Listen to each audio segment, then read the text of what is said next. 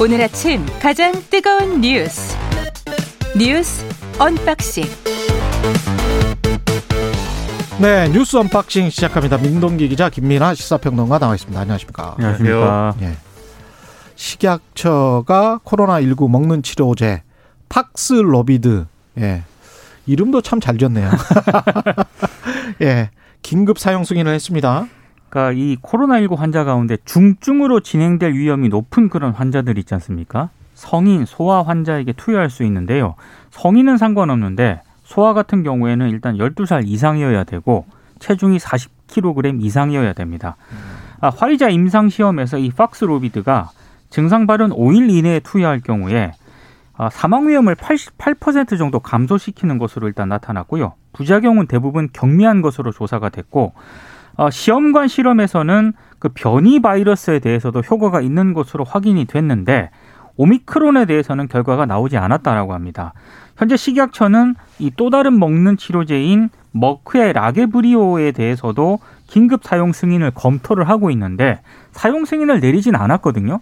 미국 FDA에 따르면 이 라게브리오 같은 경우에는 이 고위험군 감염자 입원이나 사망률을 낮추는 비율이 30% 정도밖에 안 된다라고 합니다. 그리고 부작용 가능성도 상대적으로 더 높은 것으로 나오고 있기 때문에 요거는 식약처가 조금 더 지금 고민을 하고 있는 것으로 보입니다.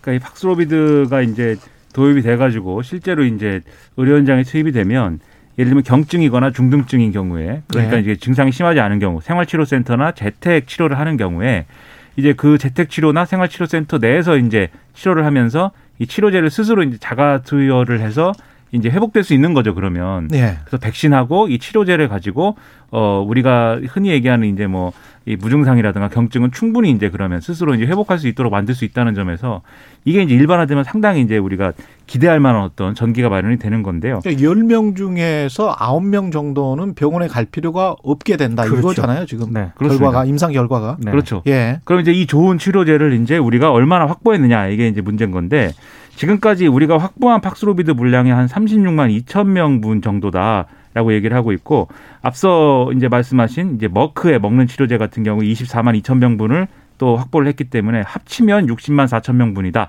이 성구매 계약을 체결했다. 음. 방역 당국이 이렇게 설명하고 있습니다. 다만 이제 머크의 이 몰피라비르의 경우에는 외국의 경우에는 이제 뭐 이게 효과가 별로 안 좋다고 그래서 그렇죠. 막 환불하고 막 이러거든요. 예. 그래서 요거는 이제 더 두고 봐야 될 문제고 음. 다만 이 40만 명분 팍스로비드 40만 명분을 또 선구매 계약 추진 중이다라고 하고 있어서 이게 체결이 되고 하면은 한 이 1월 달부터는 어, 어느 정도 우리가 실제로 이 약을 보게 될 가능성이 커 보입니다. 하지만 그럼에도 지금 물량이 적은 거잖아요. 많은 물량은 아닙니다. 그러다 보니까 그러면 어느 환자에게 어, 떤 방식으로 우선 투여할 거냐 이런 우선순위를 잘 정해가지고 조금씩 이게 들어올 건데 이거를 이제 실질적으로 도움이 될 수 있는 방향으로 하는 그 어떤 가이드라인 이런 것들을 정해야 된다. 이런 지적들을 전문가들은 하고 있는 상황입니다. 그러니까 팍슬로비드가 지금 36만 명 분이죠. 그렇습니다.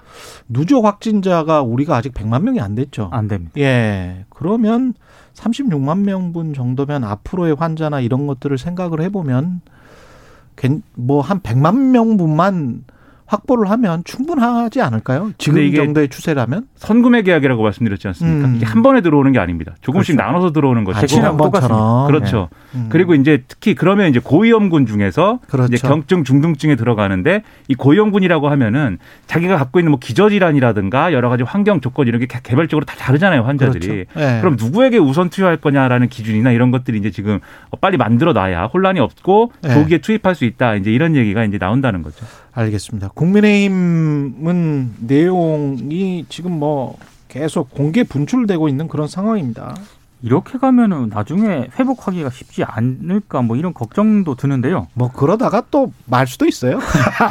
그러니까 윤석열 후보가 어제 예. 중앙선대위 회의에서 예. 누구도 제3자적 논평가나 평론가가 돼서는 곤란하다 이런 얘기를 했습니다. 음. 그러니까 제3자적 논평가나 평론가가 누군지에 대해서는 구체적으로 언급을 안 했는데 지금 이준석 대표가 선대위직을 내려놓은 다음에 국민의힘이라든가 윤석열 후보를 계속 비판을 하고 있거든요. 계속 방송에 나오잖아요. 그렇습니다. 예. 그래서 아무래도 이준석 대표를 좀 겨냥한 발언 아니냐 이런 또 그 좀 해석이 나오고 있고요.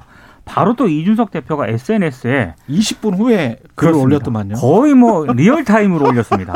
조직에서 더 나은 결과를 위한 제언을 하는 게 민주주의다. 예. 당대표 제언이 평론 취급받을 정도면 언로가 막혔다는 인상을 줄 수 있다 이렇게 썼는데 요 앞부분이 있지 않습니까? 민주주의. 라는이 발언은 조수진 최고위원하고 이준석 대표가 한번 세게 갈등이 좀 불거졌잖아요. 예. 그때 당시에 윤석열 후보가 서로 생각이 다를 수 있고 그게 민주주의라고 한 얘기가 있거든요. 음. 그걸 이제 그대로 이제 패러디한 것으로 받아친 거군요. 그렇습니다. 보이고 또 어제 또 좀 논란이 됐던 게 아, 이준석 대표가 최고위 회의에서 김민전 경희대 교수를 공동선대위원장으로 임명하는 안에 반대 의견을 냈거든요. 예. 그러니까 이 김민정 교수 같은 경우에는 가로세로 연구소에 출연해서 아, 지난 총선 부정선거가 있다라는 취지의 발언을 한 적이 있고 그리고 안철수 후보를 지지한 이력이 있습니다. 아마 음. 이두 가지를 들어서 이준석 대표가 반대를 한 것으로 보이는데 이거를 두고도 지금 윤석열 후보 측하고 좀 갈등이 불거지고 있는 그런 상황입니다. 예, 정확한 워딩 부정선거가 이 부정선거를 조사해 봐야 된다. 뭐이 조- 정도의 워딩이었던 것 같은데. 그죠? 그렇습니다. 예. 근데 어찌됐든 예. 가로세로 연구소에 출연을 했고 출연을 해서 부정, 거기서 부정선거 관련해서 좀 긍정적으로 이야기를 그렇습니다. 했잖아요.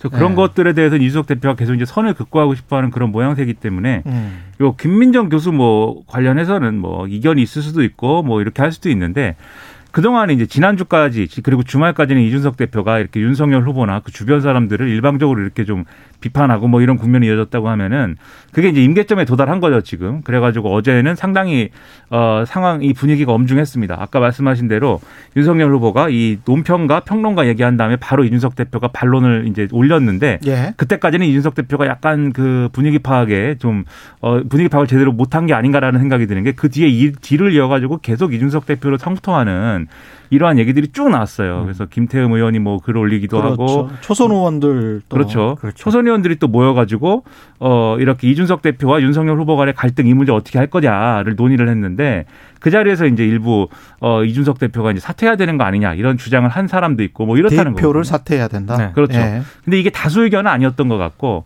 이 나와서 이제 그 의원들이 설명하는 걸 들어보면은 의견의 스펙트럼이 굉장히 넓었다라고 얘기를 하고 있어요. 그러니까 이준석 대표 말 일리 있지 않느냐라는 어떤 그런 사람부터 음. 사퇴해야 된다라는 사람까지 다양했다는 거죠.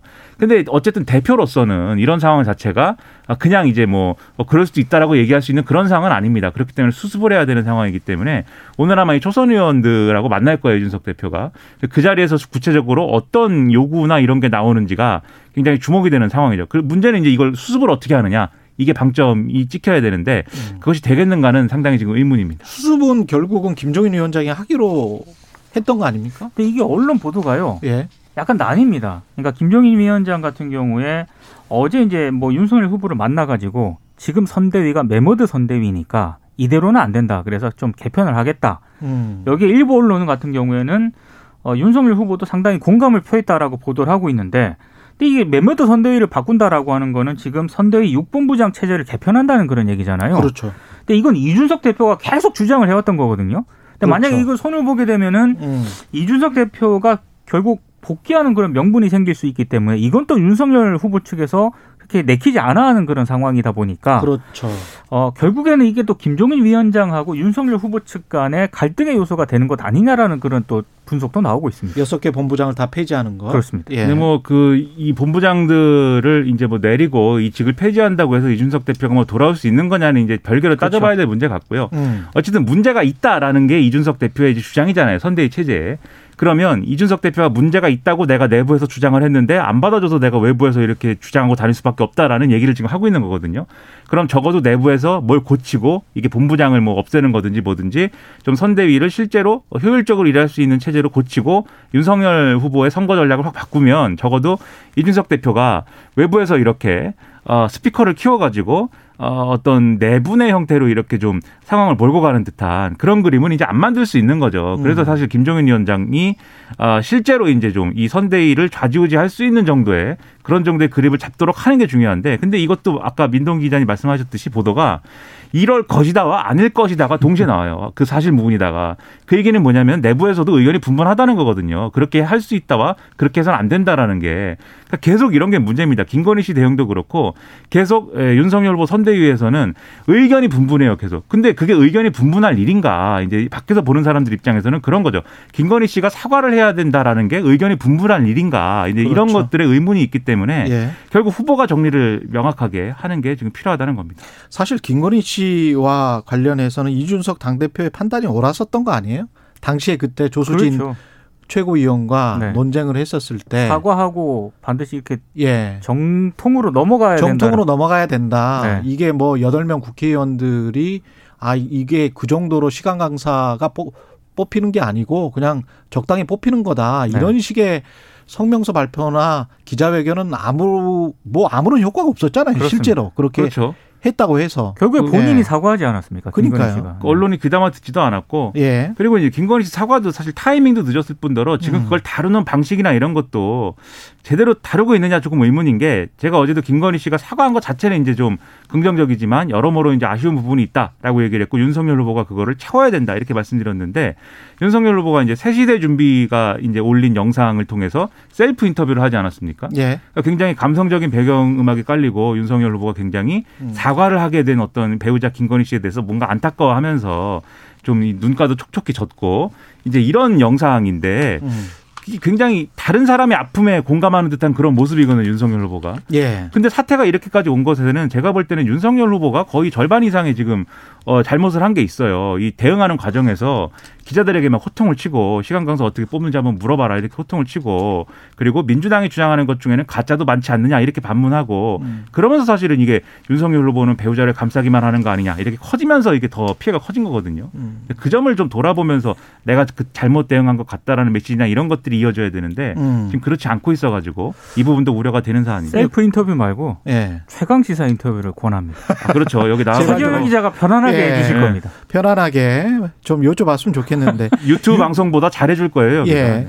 윤석열 후보는 이제 어떻게든 그리고 국민의힘 같은 경우는 어떻게든 이제 그 뭐랄까요 전환을 해야 되기 때문에 이 상황 자체를 그렇죠. 대장동을 방문을 했습니다. 이제 공세적으로 좀 나오겠다. 김건희와 관련된 의혹은 이제 다 떨어 털어버린 것이다. 이렇게 이제 판단을 하는 것 같아요. 그러니까 대장동을 네. 방문을 해가지고요. 음, 어, 민주당하고 이재명 후보를 향해서 일단 특검 수용을 강하게 촉구를 했거든요. 음. 그러니까 일단 기본적으로 토론을 하려면 대장동 특검을 받고 예. 여러 의혹에 대해서 진솔하게 설명을 하라. 일종의 이제 역제안을 한 겁니다. 그렇죠. 이재명 후보 쪽에. 그리고 한 번 발표된 공약과 정책이 필요에 따라 바뀌는데 거기에 대해서도 설명을 해서 예측 가능하게 하면 토론에 응할 용의는 얼마든지 있다.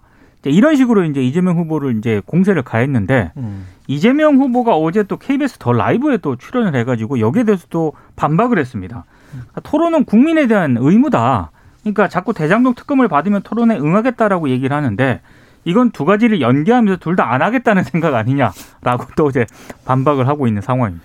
그 특검은 특검대로 주장하고 토론은 토론대로 얘기를 해야죠. 이걸 그렇죠. 두 개를 연계시킬 이유가 없고 그리고 오히려 토론에서 이재명 후보 왜 특검 받는다고 해놓고 그렇죠. 예를 들면 따져 왜- 물으면 되죠. 네, 네. 왜 이, 이, 이중 플레이 하느냐 뭐 이렇게 따져 따지는 것도 좋고 음. 이런 식으로 하면 되는데 토론을 그렇게 안 하겠다라고 극구 얘기하는 그런 모습은 유권자들에게는 부정적일 걸로 보이고요. 대장동을 방문한 거는 내분도 있고 김건희 씨 문제도 있고 근데 어쨌든 이런 것들이 중요한 이런 거 이런 상황에서 항상 중요한 것은 어 항상 내분이라든지 이런 자기들끼리 갈등이 있으면 항상 외부의적으로 이렇게 강하게 타격하는 음. 걸로 빠져 나와야 됩니다. 그런 점에서 이 대장동 문제와 특검에 다시 이제 불을 붙이려고 하는 모양새인데 어제 이제 양당 원내대표가 어, 만났어요. 만나가지고 회동을 해서 얘기를 했는데, 어, 여전히 이제 특검 얘기는 평행선입니다. 다만, 김기현 원내대표가 코로나19 확진된 이후에 처음 이제 복귀해가지고 이제 그, 이 얘기를 한 거기 때문에 아직 이제 본격적으로 협상 전략이나 이런 게 안 세워진 상황인 것도 같아요. 음. 그래서 요거는 더 시간을 약간 며칠 더 두고 보면서 원내대표 간의 협상이나 이런 걸 지켜봐야 될 것 같습니다.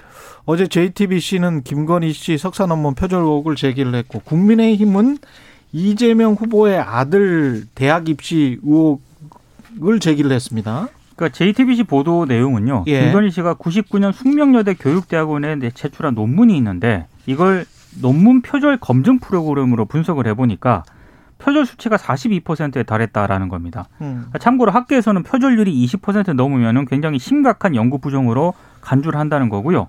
어, 근데 전반적으로 이제 표절 정황이 드러났다라고 하는 건데 예. 여기에 대해서 국민의힘 쪽에서 일단 해명을 낸 거를 보면 예. 당시 논문은 숙명여대 학칙과 심사 절차에 따라 석사 논문이 인정이 된 것이고 음. 그리고 22년 전 기준을 따지지 않은 채 제3자가 현재 기준으로 표절을 단정할 수는 없다. 이렇게 또 반박을 하고 상황. 22년 전 기- 기준이다. 예, 22년 전 기준과 지금의 기준은 다를 수밖에 해요. 예. 없지 않냐. 요런 해명입니다. 그러면 장관 청문회 할 때 다운 계약서를 할지 이런 거는 물어보지 말아야죠.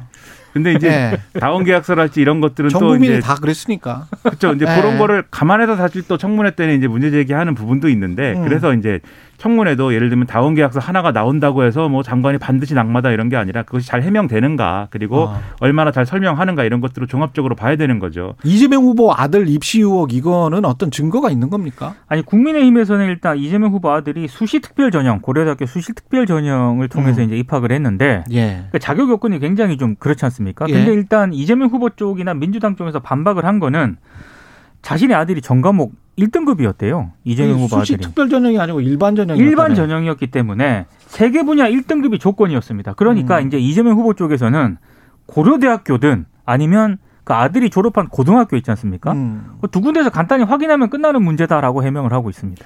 공부 잘해서 부럽네요. 네.